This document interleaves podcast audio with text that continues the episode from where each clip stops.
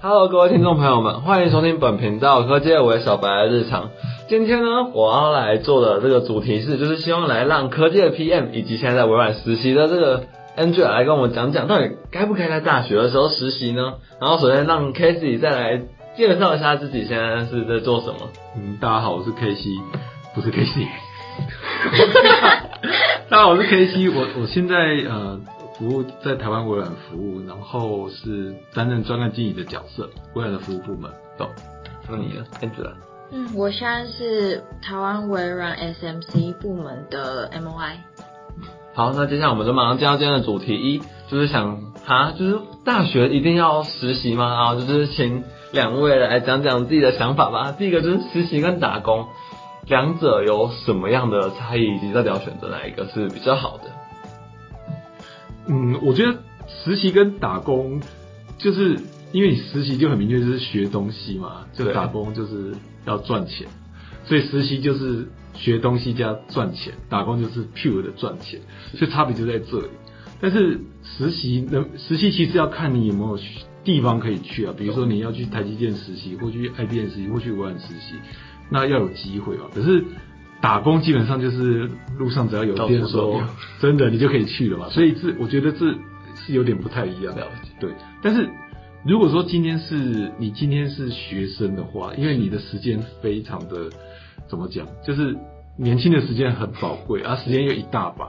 那我会觉得说如果你可以的话，尽可能去实习，去业界实习，就是因为你如果要赚钱，其实你不一定要去企业打工，你去就五十兰啊，或者去卖便当都可以打工。可是如果你想要学东西，那你不知道你想做什么。我举例来说，比如说有的人他那个资工，可是他其实已经要大三大四，他很困难，他不知道说他是不是要写程式，还是要做硬体。那去打工是帮不了忙的，但是去实习你就会很快的知道说这个你该不该去 touch 这一块，因为可能你一进去发现写程式是完全不喜欢的，那你基本上就赶快转行，你就不要花时间在这上面。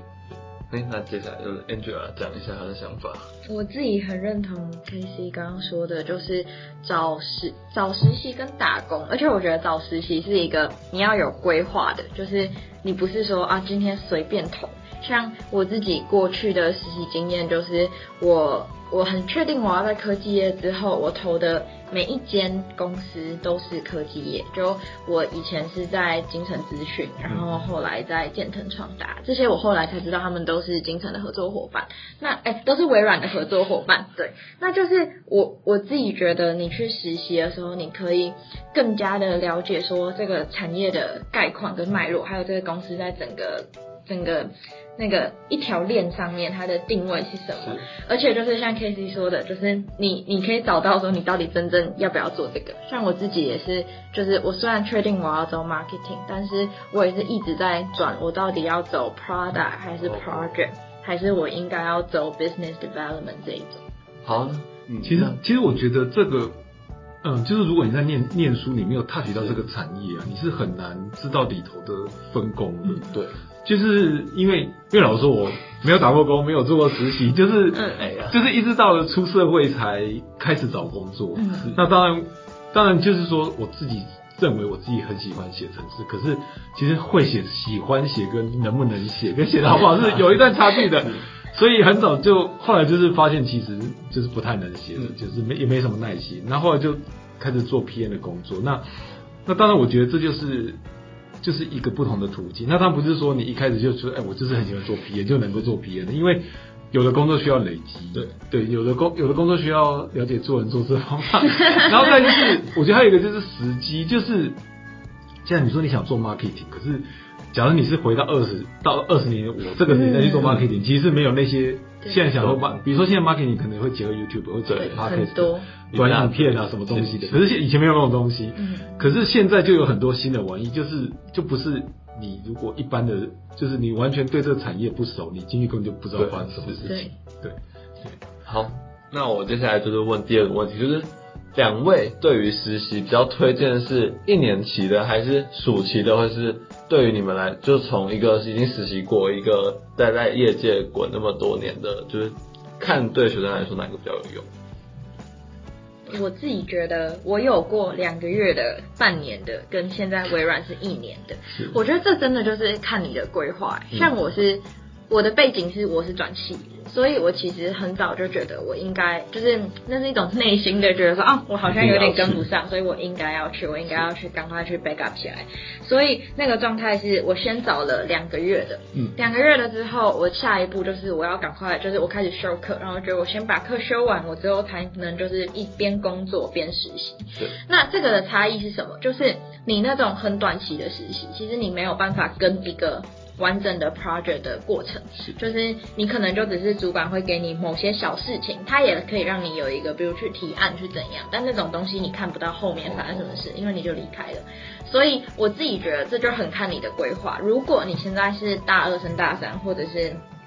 比如你来说好了大1大2，那你们可以找那种就是没有那么长，但是你可以去知道这一个公司大概在干嘛，因为蛮多公司都会开 summer intern 的。但是如果你是真正想要去对这个场域有了解，对这个公司或这个行业有理解的话，我自己是觉得1年期的你比较能全面的知道整间公司的业务跟它的运作模式，还有你如果有机会有幸运，你就可以跟到 project 的一整段，然后你才能把它带走。但是其实不是每个公司都有开1年期的。对，其实我觉得就实习生这一段啊，我觉得台湾微软甚至整个微软啊，这大陆我觉得也是一样，就是他的实习生一整年，我真的是觉得是一个很好的机会。所以我觉得我觉得第一个，这当然是钱这部分，他微软绝对不亏待你，而且微软其实有些职位的配是很好的，而且会 touch 到很多你即使出了社会也学不到的东西。比如说如果你是去 RDT， 那个程式会写到你爆但这不是坏事，那我可以大家会分享。然后再第二个是说，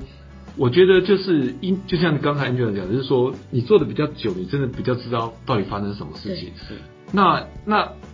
因为有时候你做了2个月，真的人家就是因为2个月要做什么也不知道，所以知道像我们这边可能叫你写简单的程式，那可是你其实不知道那是什么，然后很快又过去了。所以我觉得再就是说第三个，我觉得说公司的文化我觉得也有差别。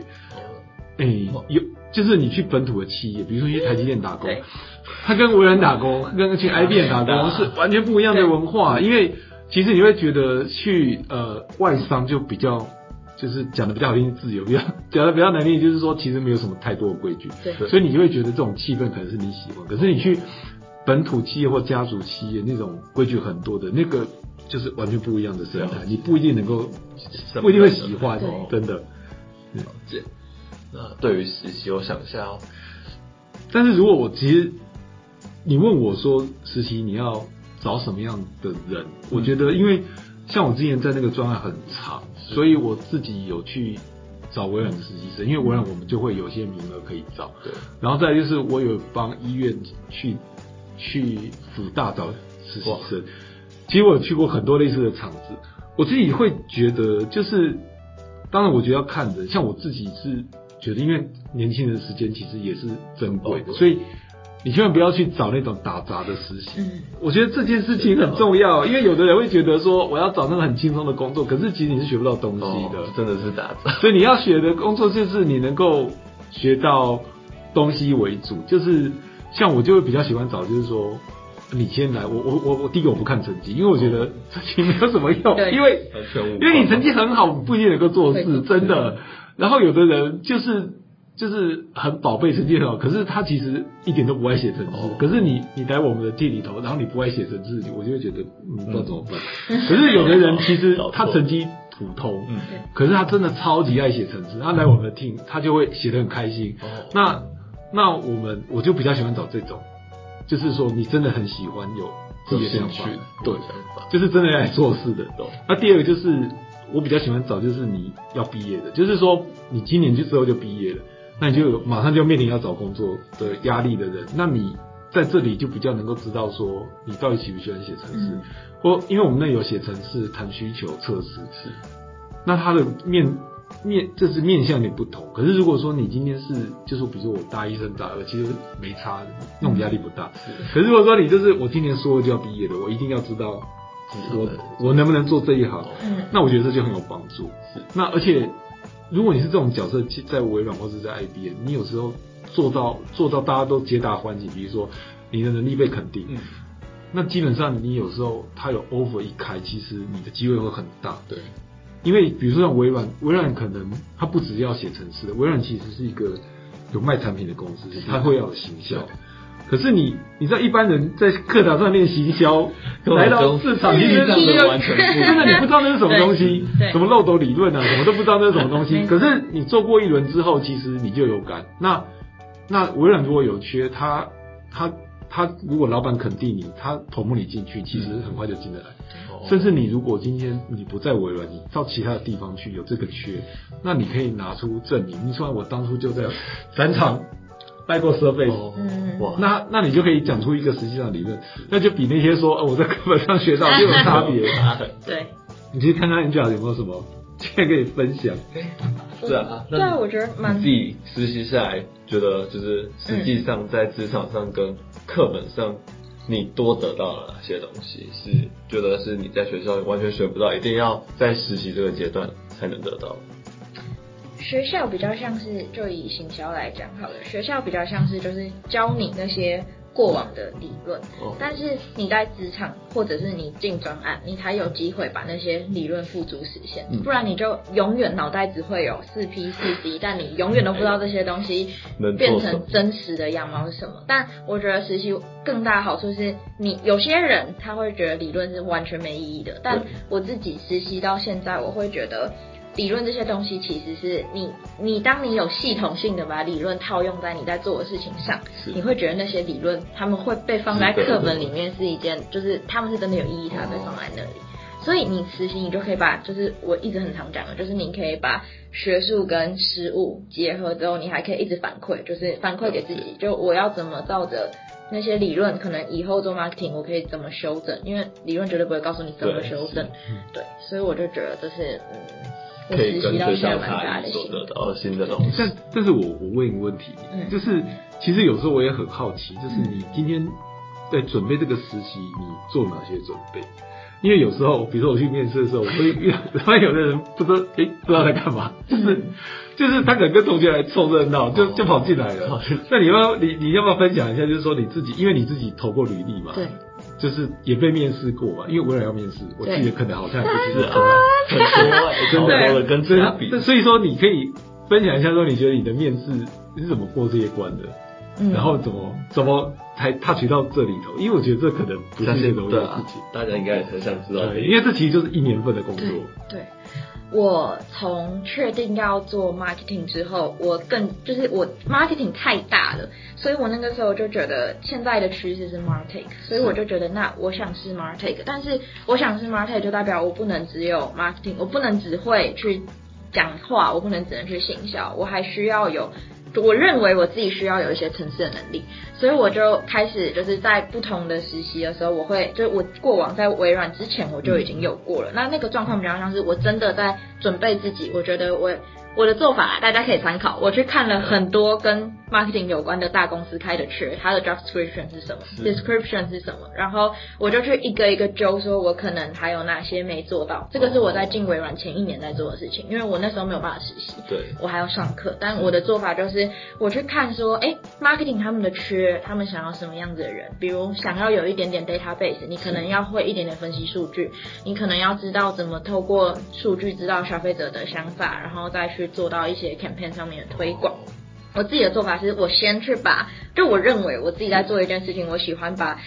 我觉得它就是我能观察到这个职位需要的东西，先去让自己学会。那这样的时候，你再去面试的时候，你就可以很清楚的，有点像你是一个产品，你要怎么把你自己学过的东西告诉面试官？因为实习生其实老实讲，他也不可能有太多经验，但你可以告诉主管说，你为了这个职位你做了什么努力，你做了哪些事情，那他们可能有什么成果。所以然后再来就是我觉得很重要一个点，就是你要帮自己抓出自己的独特性。像 marketing 这么大，我都喜欢把它切成就是数据分析到行销策略规划到行销的 promote， 就是一些什么，就比如刚刚 KC 讲的什么 podcast 啊 YouTube 啊，就是有各种通路。那我自己认为我的优势是在我对数据有蛮敏锐的洞察力，那这件事情我是可以告诉就是我的面试官说我曾经分析过什么样子的数据，然后我发现了什么不一样的事情，然后为这个产品的 promote 带来什么样的效益。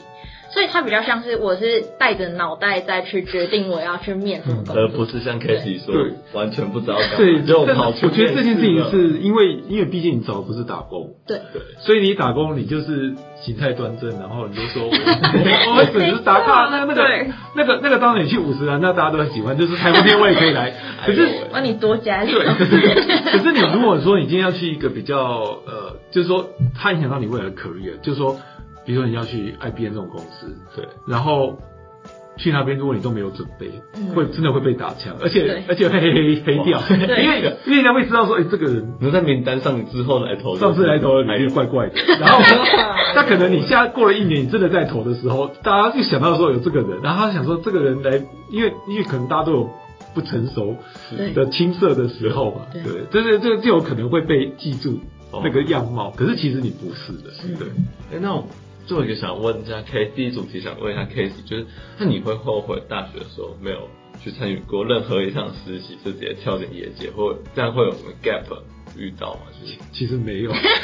真的，可是因为你知道我念的是交大嘛，交大就是一个非常宅气中间的地方，就是宅气，因为你们没有去过交大，交大就是被清大包围在一个非常小的校园，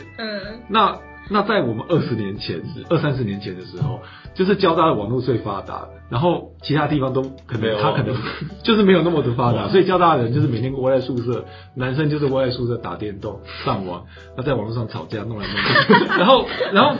后交大的女生又超少，然后交大如果你要出去吃饭，你要穿过清大，要穿过清交小径，然后就走很远，走20分钟走到清大夜市，除非你有机车，所以大家都窝在里头，就觉得就还好，但是交大。但是我觉得这件事情其实也没有说也不一定要后悔，因为是没有后悔药嘛。对，只是说你如果说我今天回到过去，我突然间回到20岁，那我可能会想要去打工，因为我像我有些同学，就是能争取实习的机会，或者是你有时候不一定实习，像交大以前有 CC， 我不知道现在有没有，就是网络策进会，那时候我那些同学去参加那种网络策进会，他就是到每个学校。对，每个人去推广网络，因为你以前没有网络，对，以前没有，就是推广总是 BBS， 好酷，然后推广总是骂的，反正就是讲这些东西，可能你们时代已经过去了，对，现在 BBS 现在叫 PTT 嘛，已经有很多，已经每个学校都有，哇，所以可是你去做这件事情，其实就会学到很多。其实就像你说，你行销可能真的你在这个时间点，人家不会把很重要的交给你，对，可是你会学到一些。基础就是做人做事的道理，你会知道这个在职场上做行销人的游戏规则是什么。可能行销人可能是没有办法下班的，因为他好像的确对吧？不是微软，等一下做行销就不是微软啦，微软都很认，微软对实习生真的不要评审，要不是微软啊，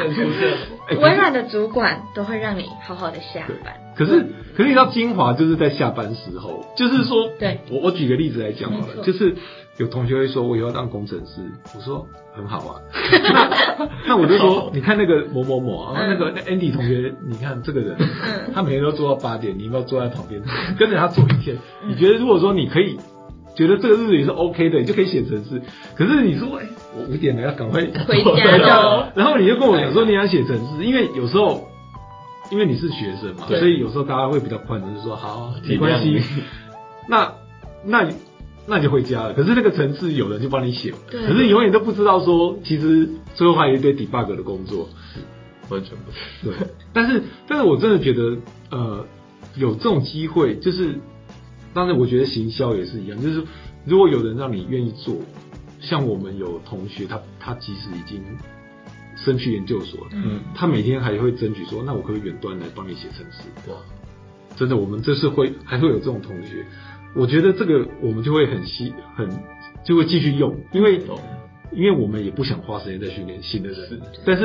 但是他愿意做，然后他赚他的钱，然后我们也可以得到我们的口碑。我觉得这个对大家来说都是好事，所以这可能还是要看你自己够不够主动。嗯，我觉得这一段讲得超好，就是真的是很多事情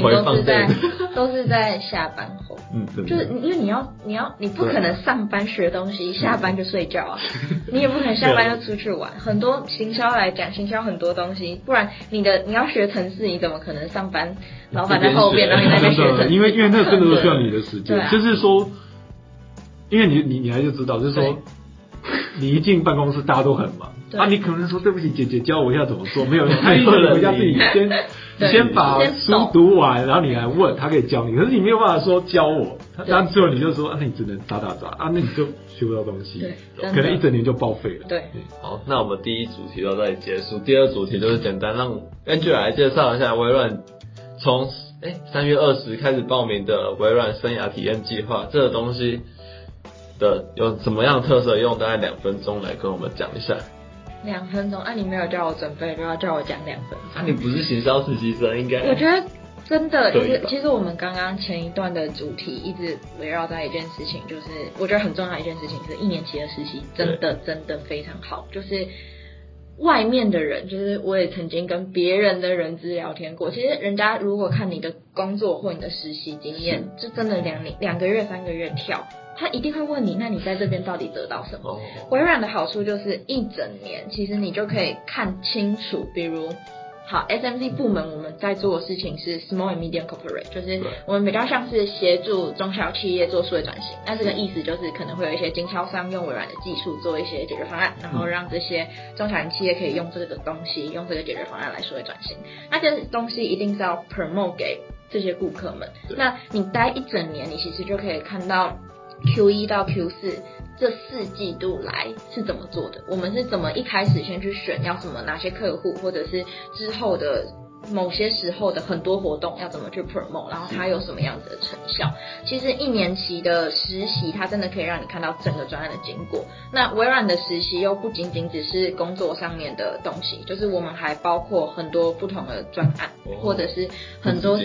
源。对，所以就是你在1整年中，你可以透过比如我们有体系的制度啊，或者是各种不同的专案，你可以一直有。就我们很强调 growth mindset 嘛，那你一直有这个东西，你就会一直告诉自己说，我应该要在珍惜这1年去挖所有东西。就我觉得，我主管在我入职第一天，他就跟我讲，你来这边我们不一定可以真的给你什么很重大的任务，因为你就是实习生，但是你能做的事情就是随时笔记，随时去看别人怎么做事情，跟因为我们里面内网的 Azure 啊什么，你都可以看到资源，对你就是一直笔记，一直笔记。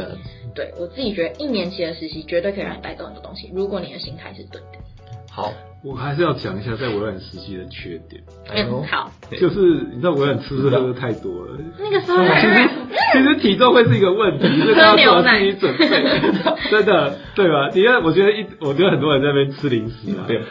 喝饮料啊，就是不好意思，这是微软的缺点了。你如果节制不住的话，你可能每天在那边吃冰吃，就你会一直投那个贩卖机啊，每天投苹果汁，一直投。对，好，那我们今天就很谢谢 KC 跟 Angela 来跟我们来做这一场对谈，以及来讲一下就是实习到底在大学是不是一个必要的东西。好，那我们今天科技的微小白日常就到这里结束，谢谢观众的聆听，谢谢，拜拜，拜拜。